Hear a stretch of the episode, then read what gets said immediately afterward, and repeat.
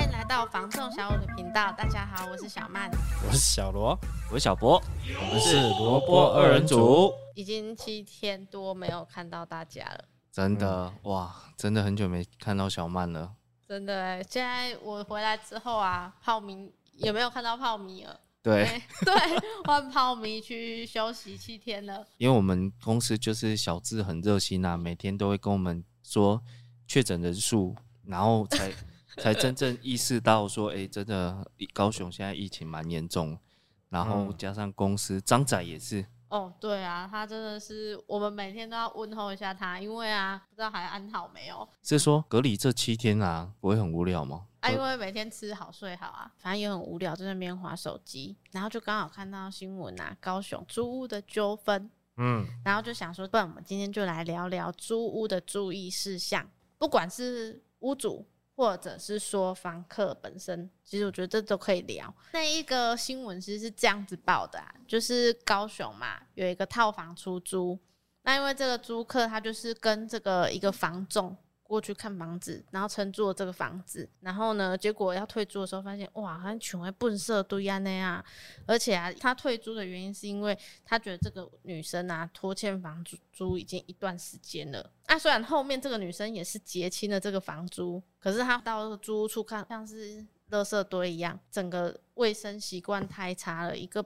开机就变少，反正他就是抛出来给大家引以为戒啦。那屋主没有扣他的押金吗？当然不知道他详细的情况啊，但是我觉得也是蛮扯，就是这个房东啊也没有想说吼，提早约一个时间吼，先可以看一下去处安怎，嗯，啊，因为正常来讲，我们可能像。透过我们租租，可能都会约一个时间去做一个点交的动作。哎，对，我觉得这件事情是可以拿出来聊，就是租屋的注意事项。我觉得现在租屋的族群蛮普遍的原因，是因为房价现在一直在往上的关系。嗯，那其实新闻也一直都有在报道，嗯，变很多族群他想买屋，但是他却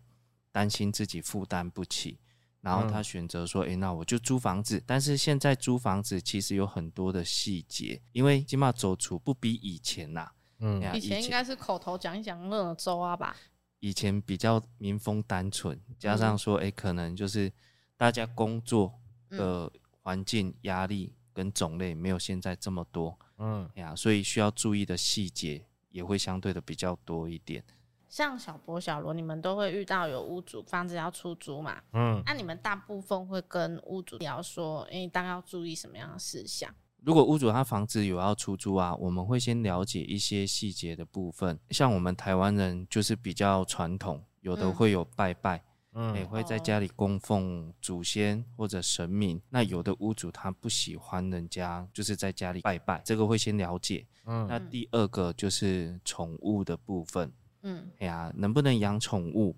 有的可以啊，但是它可能让你养鸟，或者是养一些没有味道的动物。那狗狗的部分，这个也是要看屋主他本身。我觉得主要原因是因为养宠物这件事情，有一些屋主他可能会担心说，狗或猫啊，其实都会去抓，可能会去破坏到门或者是一些装潢啊。嗯、所以我觉得屋主在意的是一些屋况的部分，它会有影响到啦。除了刚才讲的这两个啊，这是一些比较基本的啦。那屋主他房子要租，其实他最在意的就只有两个部分，一个就是租金嘛，第二个其实很多屋主他都会跟我们讲说，哎，麻烦帮我找比较好的客人，嗯，哎呀，会会帮我照顾房子的，嗯，哎呀，不要去破坏我房子。其实有很多的细节啦，包含租赁所得能不能迁户口，然后能不能申请补助。包含说需不需要公证等等之类的，屋主要注意的细项其实很多。如果说是有经验的屋主，他其实这些东西他会自己提出来。那有一些不是新兴族群的包租公、包租婆，嗯，他们可比较没有经验，那当然就是会透过我们去跟屋主做提醒。嗯，呀，那其实我们有时候会在电视上或者是网络上看到一些新闻，甚至我自己本身也有听过啦，就是说屋主他这间房子后来找我们来帮他去出租，那跟屋主聊天之后才发现说，原来这间房子他之前有尝试自己去租过，屋主他也讲说，哎，他很快就租掉了，哎，当天放，当天就有人来租，那客人就跟他说，哎，我是要开那个美发店，因为这个屋主他开的租金其实不算便宜。嗯，欸、啊，他是全栋出租，嗯，那因为第一次见面嘛，那屋主也看这个客人蛮客气的，嗯，也不疑有他，就直接签约。结果几个月以后啊，屋主他在家里看电视的时候，突然警察找上门来，嗯，欸、说，哎、欸。你的房子有被检举，就是在里面吸食毒品。那屋主他当然吓一跳啊，但是因为房子是屋主的，他也不能说哎、嗯欸、完全不理啦。啊、然后后来才了解说，哦，原来当初来跟屋主接洽的只是一个人头。嗯，哦，那真正承租的又是另外的人。有时候就是在租的过程中会发生的事情，包含说我们在电视上也有看到说，租客伪装成屋主。嗯，把房子卖掉等等之类的。嗯，那其实我觉得屋主要注意的细项还有很多啦，小罗也可以来分享一下。嗯、呃，我自己本身有遇到的客户啊，呃，其实也是看现场的。像你今天要出租的产品是什么？啊、呃，我们简单讲，如果今天是大楼的话，也有分两种，一种呢就是空屋出租嘛，那有的承租方他自己本身有家具店的。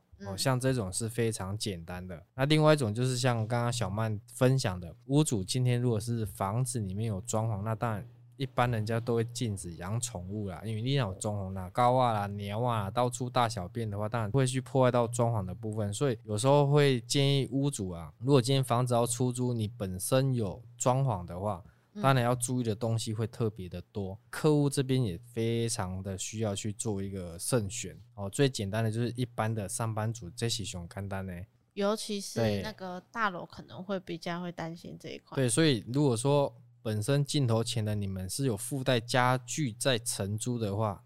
哦，一种是全新的，那一种是已经是人家有使用过的，当然是要看前面大家怎么协议。哦，对啊、欸。那如果是空屋的话，基本上没有特别太大要注意的地方啦，除了水电啊，跟里面的浴室东西是完好可以使用就好。刚小罗讲到的家具啊，因为你刚刚说到，其实有些屋主他们就是会提供家具。假设不管是家具或者装潢，承租期间可能还没退租哦，家具可能毁损啊，或者是说可能水电上面有什么问题呀、啊？到底是谁应该要处理嘞？像这个的话，家具又要分几个层面来看。如果今天哎、欸，你像我之前一个客户，他的家具它是全新的，床柜、衣橱、冷气呀、啊，这些都属于大型家具，紧接被派给吧就困难啊。嗯，哦，那一般我像上次他们遇到的是东西没有坏，只是说房客抽烟，那他的烟头有去放在桌子上，可能去燃烧到。当然，你安尼无去注意的，导致这个家具有瑕疵的话，改天你不租，我要出租的话，规得定弄昏头的喝，安尼把拍垮。嗯，对、啊，对不对？所以说这个部分要归谁？其实有时候是承租方的一个问题。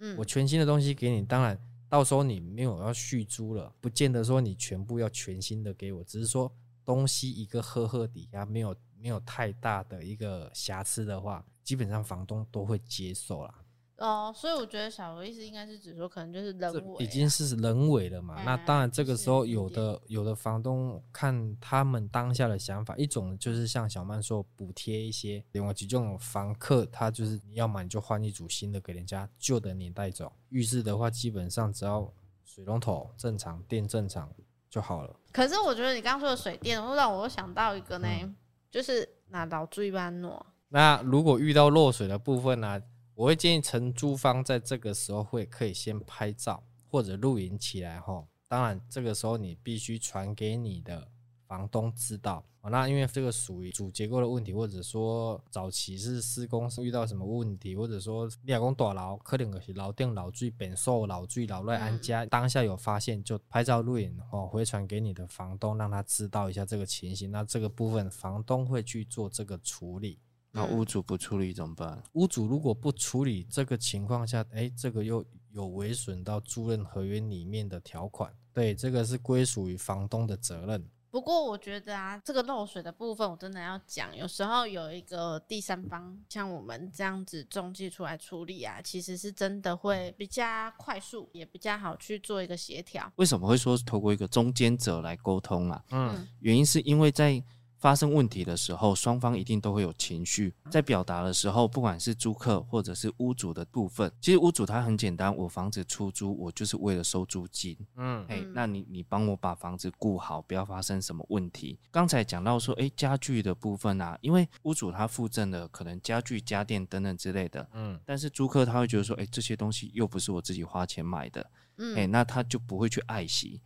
那导致说，诶，可能租约结束的时候，家具家电损坏等等之类。如果是刻意为之，当然屋主他会向租客这边想要求偿。嗯，但是如果说，诶，今天不是刻意去破坏，而且啊，我觉得有一个很重要的地方是，如果今天租客在乘坐过程中有任何的问题，我觉得在当下先回报给屋主，嗯，让屋主知道这件事情，真的会比屋主后续再自己发现。好很多，这个就是我刚才讲的所谓情绪的部分。那其实透过我们中介方有一个好处，就是因为当初屋主这一边，当然他是委托我们嘛，嗯，那后续如果有任何问题啊，我们就是来协助处理，不会有什么情绪的问题，嗯，嘿，那在这样沟通起来，在处理事情上，相对的就会比较圆满。那小博刚刚讲到，就是第三方出来处理会比较圆满嘛。那其实现在很多屋主他是自己租嘛，按可怜的可以瓦靠背传统那种租赁合约啊，阿尔西婆啊、很苦，他都已经帮你写好了嘛，可能这样子就完成一个签约了。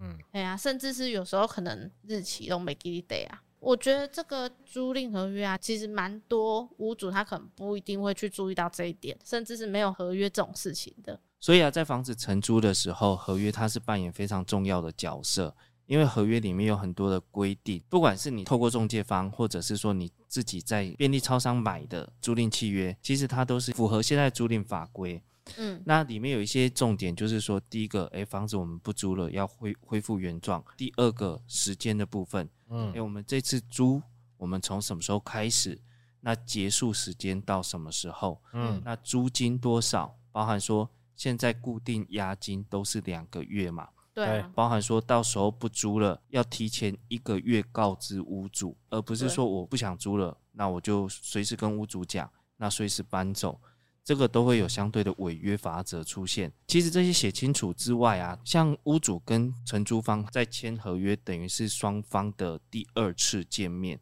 嗯、那。很多的细节也会通过这次的见面来做一个 confirm 的动作。相对的讲好的细节，我也会建议全部都写在合约书里面，因为我们在前面写清楚，才不会说到时候合约时间到了，哎，我们会忘记说，哎，当初约定的哪些事情。嗯，甚至我们可以更谨慎一点，我们承租时候可以拍下现场的一些物况，合约时间到，哎，我们可以针对这些地方来做一个点交，因为不管是买卖还是。出租其实点交都是不可或缺的一个部分了，嘿，因为屋主不点交，那相对的他就在丧失自己的权益，所以点交我觉得是不要怕麻烦啦，嗯，嘿，啊双方要约定好时间。如果我们还是会担心，最简单的方式就是公证。现在公证其实很多，我们不用特地跑到法院，外面就有很多的公证人。哎，那我们可以联系公证人来帮我们制定一份合约。那双方在租赁期间就是遵照合约里面的细项，有一个双重的约束力啦。对，嗯，啊，相对的，如果真的发生了问题。嗯，哎，不管承租方还是屋主，他就不需要再透过其他方式，因为公证过的契约它是有法律约制力的。但是公证它就会衍生所谓的税金的问题啦。如果今天我们租金在两万块以上，每个月政府就会跟我们课征一个租赁所得税跟二代健保。嗯，哎，那。一般来说，大概是租金的十二趴到十三趴。那这个就是依照当时公布的数据为主。其实像小博刚刚说的，去法院公证的话，其实这个不只是单方面保障这个房东，这个部分承租方基本上也不用太担心。哦，今天你不管是租了一年、两年、三年，只要有公证，或者说今天有第三方的合约，哦，不要说只是口头，一定要有一个合约，有一个期限在。这个在法院上你们都站得住脚。另外，公证的好处，其实在承租方、出租方各有好处了。那当然，承租方的保障就是说我今天一年内、两年内，好，譬如说我今天租了一万块一个月，当然屋主是不可以随意去变动这个租金，这个是双方有一个公平的一个约定。如果呢真的遇到有什么问题，不管你是承租或者出租呢，也欢迎拨打零七三七三五五五五，我们这边会为您解答。因为其实啊，出租房子啊，它会比买卖有更多的细节要注意。因为买卖很简单，它是一次性的，对，嗯，出租就不是了。租客来租这间房子，房子还是屋主的。那过程中，其实很多的情形可能会需要透过互相的协调、互相的讨论，嗯，然后包含有共识，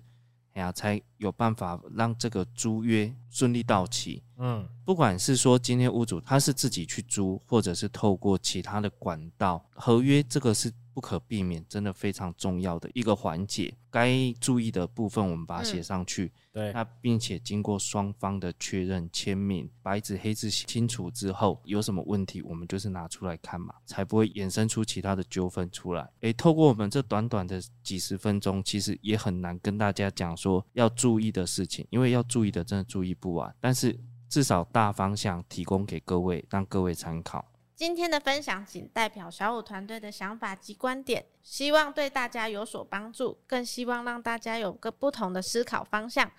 如果有想了解的题目呢，也欢迎在下方留言，我们一起探讨。喜欢影音版的朋友，也欢迎到 YouTube 搜寻小五线上赏屋，帮我们按赞、分享、加订阅，并开启小铃铛。叮叮叮，给我们一些支持与鼓励。我是小五团队的小曼，我是小罗，我是小博，我们下期见，拜拜，拜拜。拜拜。